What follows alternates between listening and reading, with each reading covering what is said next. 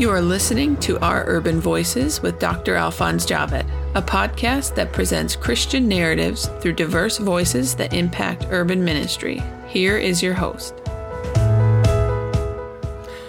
In this podcast, we cover everything from churches and church planting efforts, mission and missions organization evangelism, and unreached people groups, emerging movements and initiatives, justice, current events related to faith, and the persecuted church, to author interviews, and more. Let's get to it. Hello, and welcome back to our Urban Voices. I'm your host, Dr. Alphonse Javed. Today, I'm joined by Fred Farrokh from Global Initiative reaching Muslim peoples.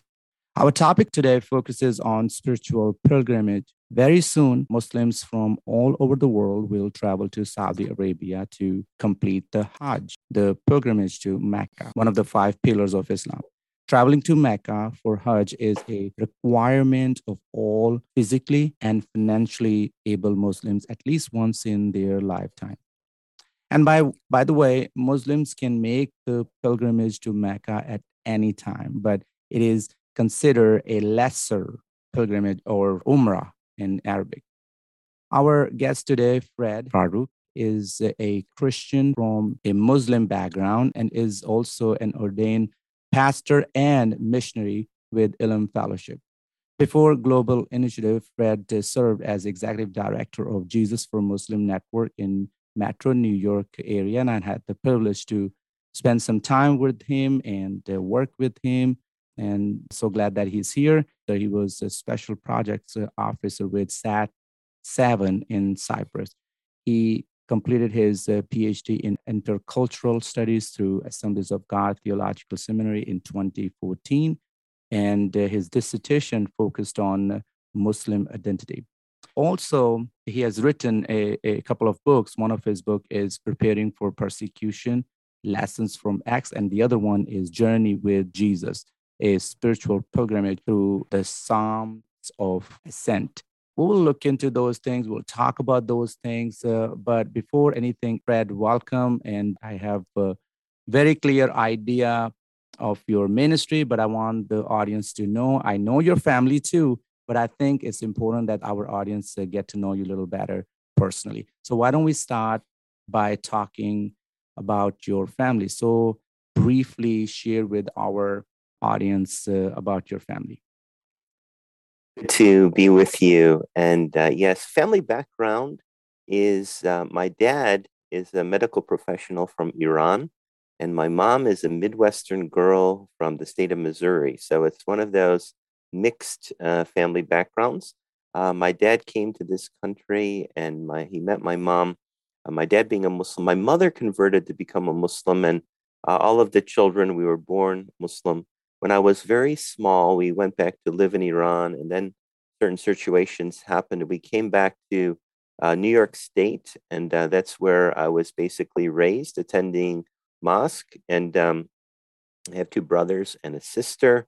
Um, and uh, going forward, uh, since I've become a Christian, uh, I met my wife in Binghamton University, and we have five children. So uh, that's the family background. It's kind of a diverse background, uh, but also an Islamic background. Our kids are all grown now. Two of them are married. We have three sons and two precious daughters. Uh, one of them, our son, is studying and working on his doctorate degree in England. Another one um, is a son who got married, and his wife is finishing up her professional training in Arizona, and they're going to move back to Florida where they met. And we have two daughters that live in New York, and and our youngest son also um, is living in Florida. He's a teacher, and um, we're very proud of all of them. Back in earlier days when we were with Jesus for Muslims, they would often help with all kinds of special events and things yeah, like that. that. But now mm-hmm. mostly they're out in in their own. So that's you know the trajectory yeah. of life.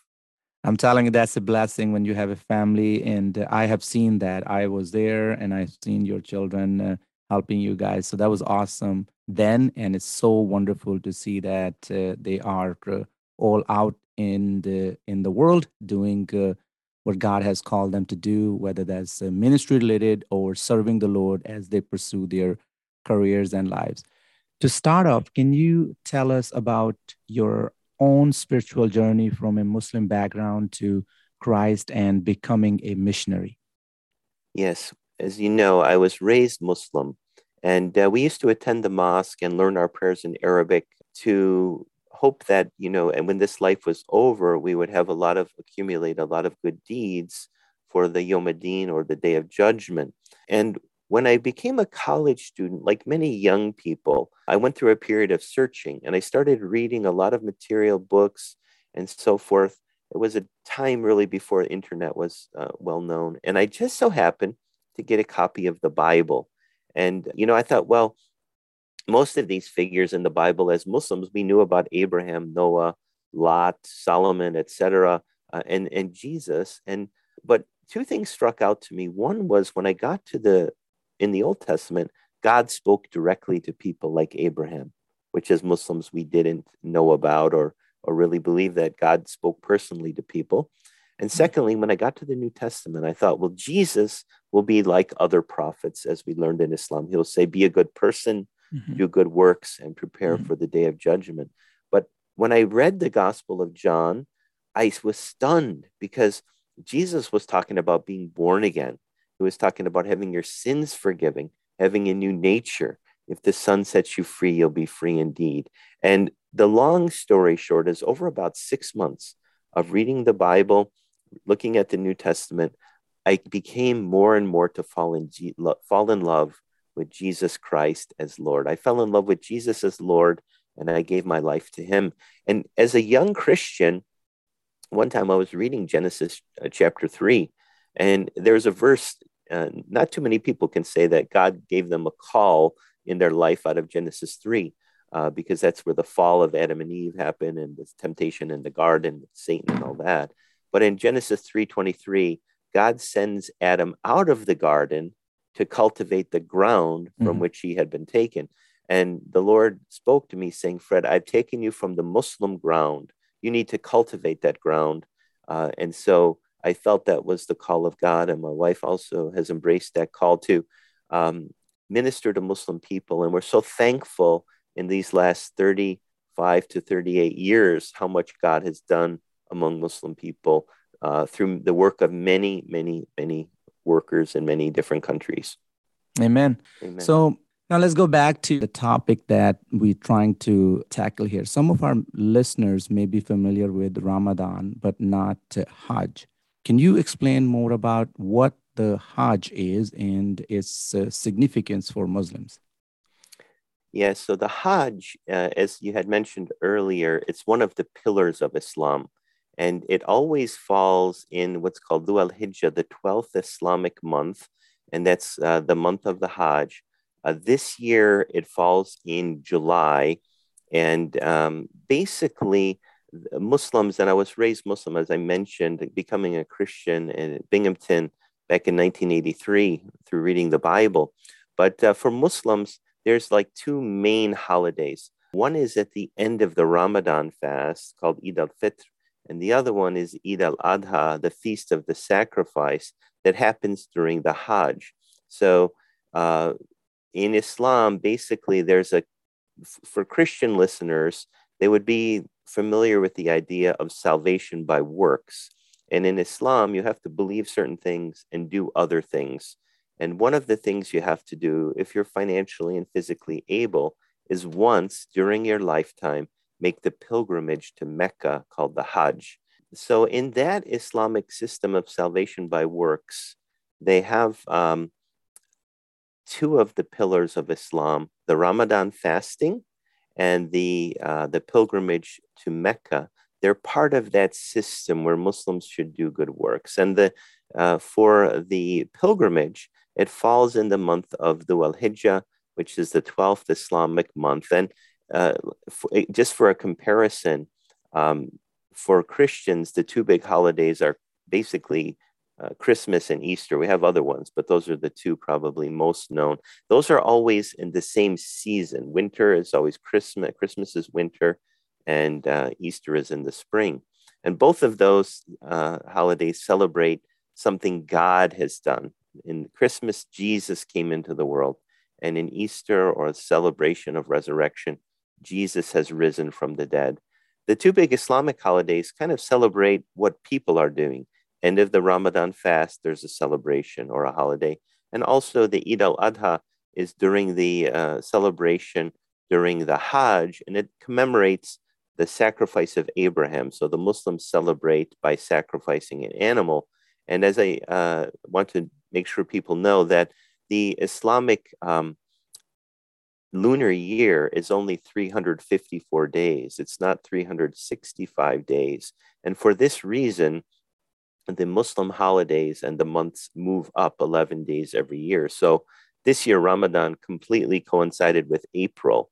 Uh, but next year, it'll start on approximately March 20th. And the next year, it'll start on about March 9th and so on. So this year, Ramadan was in April and the Hajj is in early July. So it's coming up very soon. Thank you so much for explaining that, why it changes uh, and why our holidays remain. But let me also add another component to it. Um, and the question has to deal with the why Muslims uh, go to Hajj. So, though many Christians do travel to Israel, we are not required to go on a pilgrimage in the same way. However, Jews in the Bible were instructed to journey to the temple in Jerusalem three times a year, which you talk about in your book, Journey with Jesus. So, what was the significance of this pilgrimage to Jerusalem and of the Psalms that accompanied? Right. So, the uh, the requirements that were given to the Old Testament worshipers were to come to the temple in Jerusalem three times a year for the uh, the three feasts. One was Passover, and then one was Pentecost, and then in the fall there was the feast of tabernacles or booths, um, or it's also called Sukkot. So these are still uh, practiced by Jewish people. They're celebrated, and as Christians, we we know Passover coincides with the the crucifixion and resurrection of Jesus and Pentecost, we also celebrate. Um, and so in those Old Testament times, the, the people would go up to Jerusalem, which was always uphill from pretty much any, any direction. To go to Jerusalem was uphill.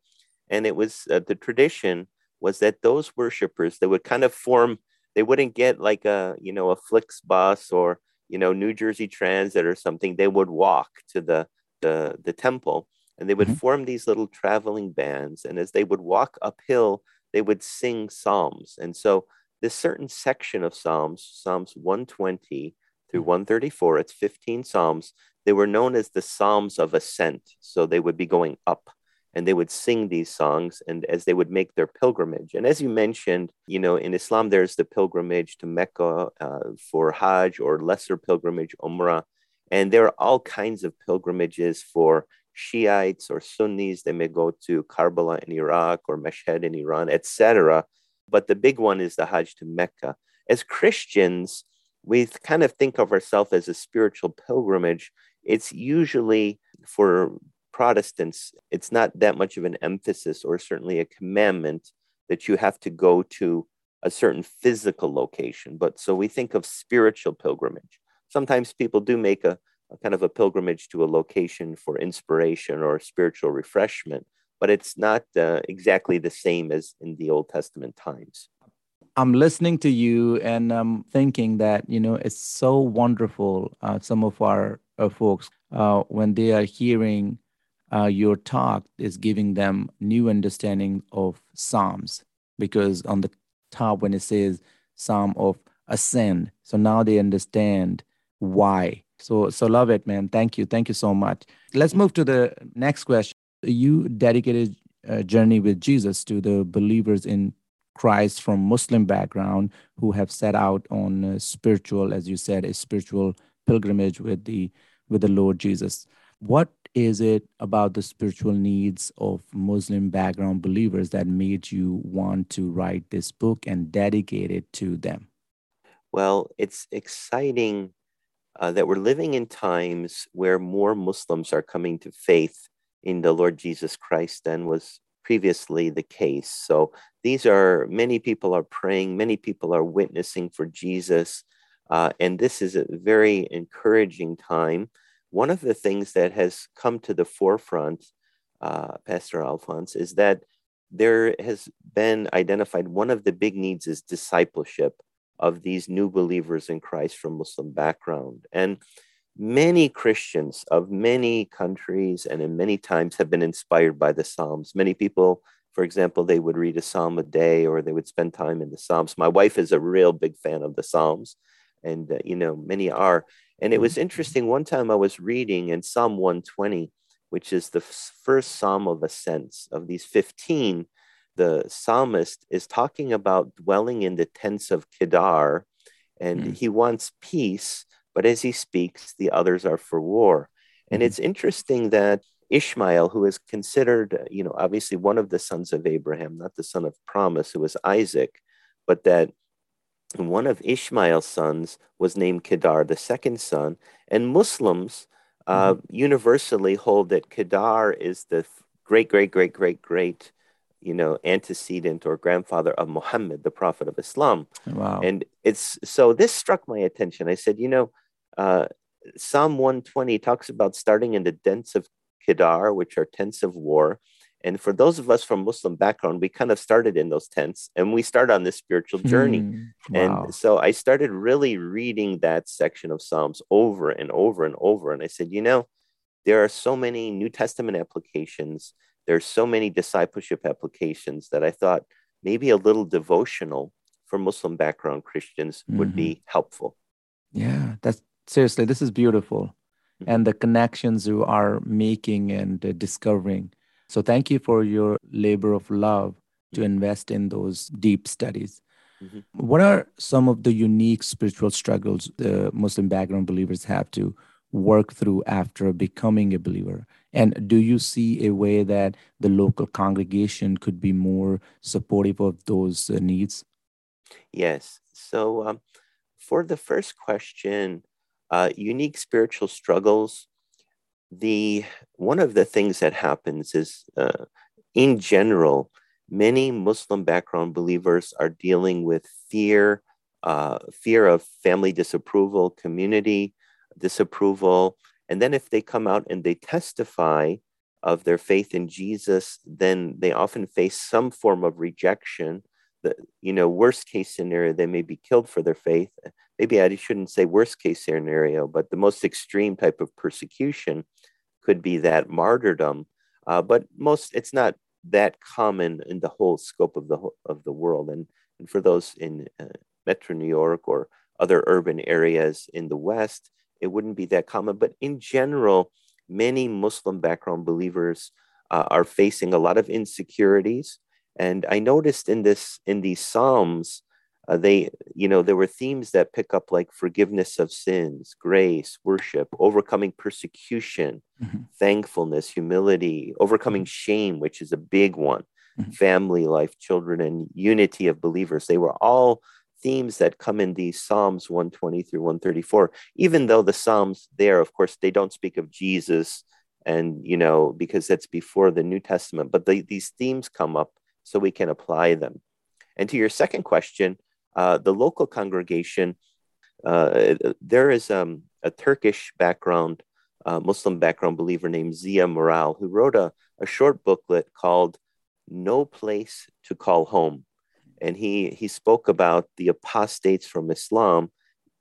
Many are rejected or struggle to maintain healthy mm. relationships with their family and community in many cases they're kicked out just outright mm-hmm. kicked out mm-hmm. you know maybe not so much in the west it wasn't my situation but many have that as you will know very well mm-hmm. uh, but then sometimes the churches are a little lukewarm about receiving people from muslim background into the church maybe they're afraid they're imposters or mm-hmm. they're there for some ulterior motive or they had a bad experience with an mbb in the past so mm-hmm. uh, then the mbbs are stuck in a bit of limbo having not find acceptance in the mosque or the Islamic context, but then struggling to find our place in the church and in the kingdom of God. So, actually, when I wrote this booklet last year, many Christians who were in outreach to Muslims were reading it and they were saying, you know, this is really encouraging us because we want to minister to MBBs, mm. and this is helping us understand what are MBBs in their mm-hmm. spiritual journey going through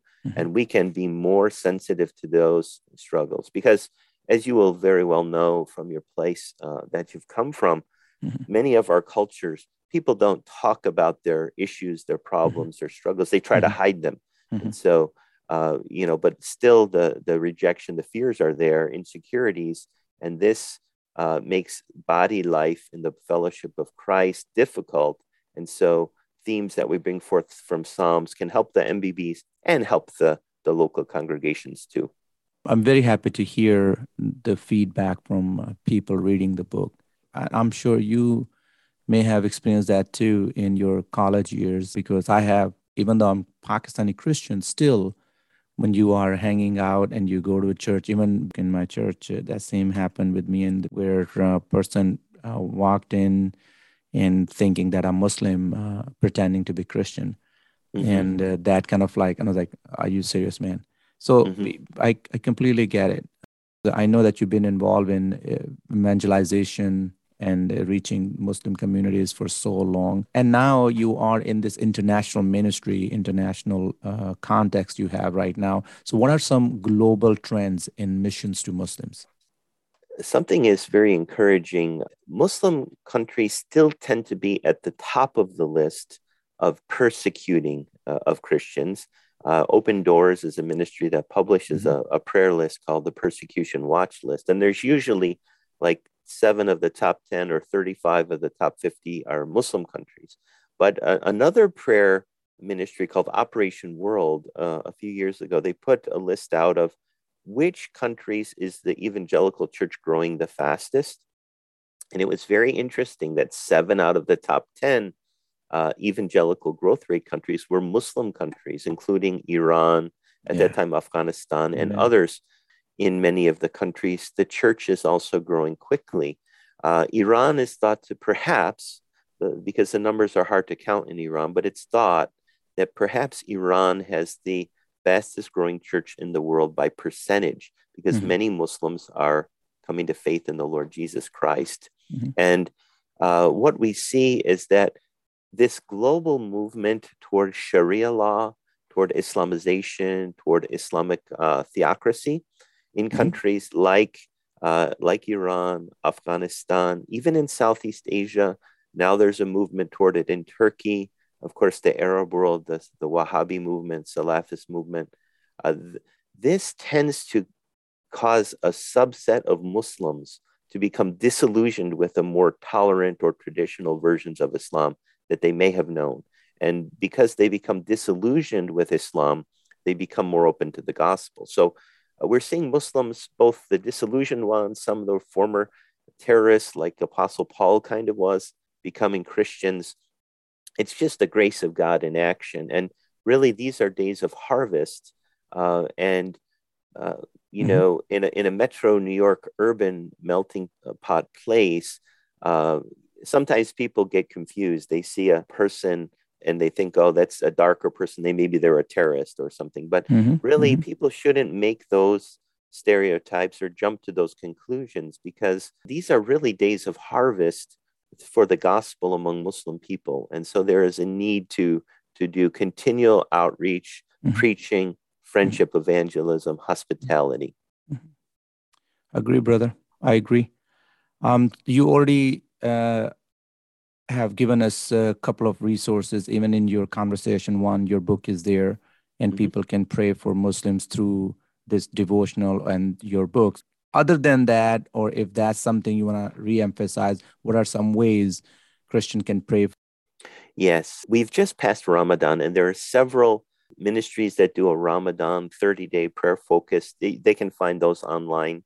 Uh, our ministry that we're a part of, Global Initiative Reaching Muslim People, has um, a, a, ministry called Jumaa Prayer Fellowship. Jumaa meaning Friday, J U M A A Prayer Fellowship. There's an app that gives you three prayer requests on Fridays, um, and that's prayer for the Muslim world. And I would say, in general, you know, people from Muslim background needing a lot of prayer, a lot of encouragement, and many are a little discouraged because of rejection and kind of a little bit falling between the cracks between the mosque and the church. Mm. So prayer, uh, encouragement, and and uh, you know a spirit of um, discipleship would be fantastic. Amen. So, as we close this conversation, is there anything else you like to add to this conversation? Uh, you know, I just like to thank, as a Muslim background Christian, I'd like to thank all of the people who have been praying for Muslims mm. and who have been doing outreach and sharing the gospel with Muslim because oftentimes, you know, when, when you share start sharing with a Muslim about Jesus, the Muslims try to preach to you and mm-hmm. uh, or they reject or or be contrary and it can be a little bit of a thankless ministry. It can right. also be a lot of fun too but uh, you know it takes a lot of patience and if mm-hmm. if if you easily get annoyed uh, then it's not an not a ministry that you'll likely stick with any length of time. So i want to encourage them in their ministry. Thank you brother. Thank you. Um, fred if listeners wants to get in touch with you or find your book what are the easiest ways this book, but we have a free PDF download in English, Arabic, Spanish, and French uh, at our website, reachingmuslimpeoples.com. And uh, they have also on Amazon the hard copies of that book, as well as my other book on Acts, Prepare for Persecution Lessons from Acts. So they can get it in Amazon. But this book on the spiritual pilgrimage, it's a free PDF and you can, you know, just download it to your phone or your computer and uh, in our website, reachingmuslimpeoples.com, uh, they can send a message to the ministry if they want additional copies, uh, quantities, bulk booklets. Uh, we can organize that and they can reach me through there as well. That's awesome. We will make sure that's also included in the episode description. Mm-hmm. And for the last thing, because we talk about heavy topics, I'd like to ask you to tell a joke to, to our listeners and me to just to lighten the mood.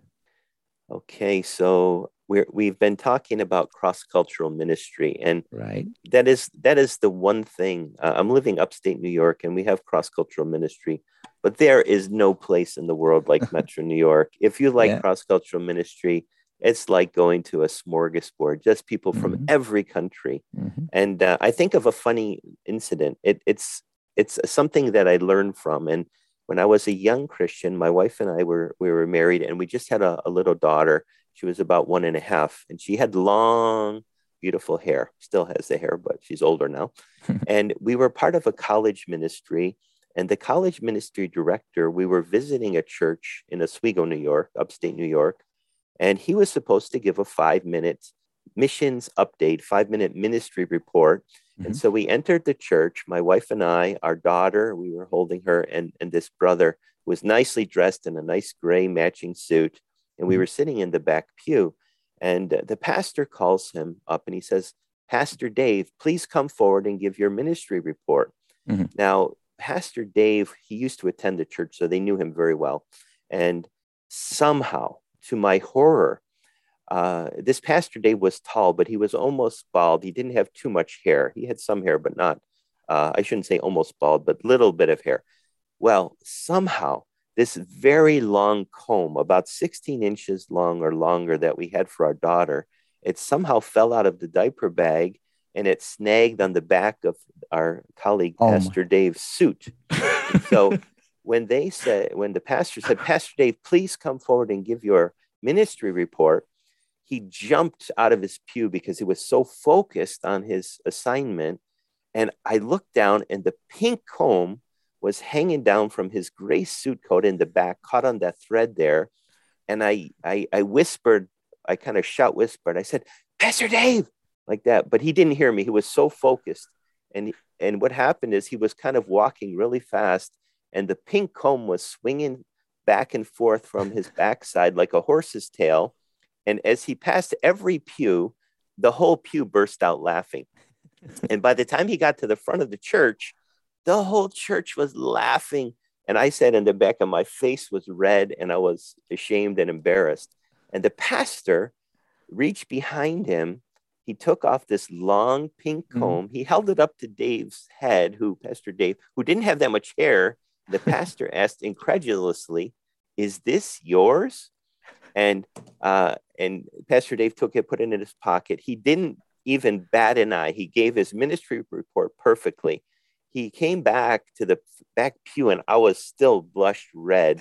and uh, and I whispered to him. I said, Pastor Dave, I'm so sorry. It wasn't a prank. I don't know how this happened. It was just an accident. I kind of whispered, you know, at church, oh, you don't man. want to inter- inter- oh, interfere. Man.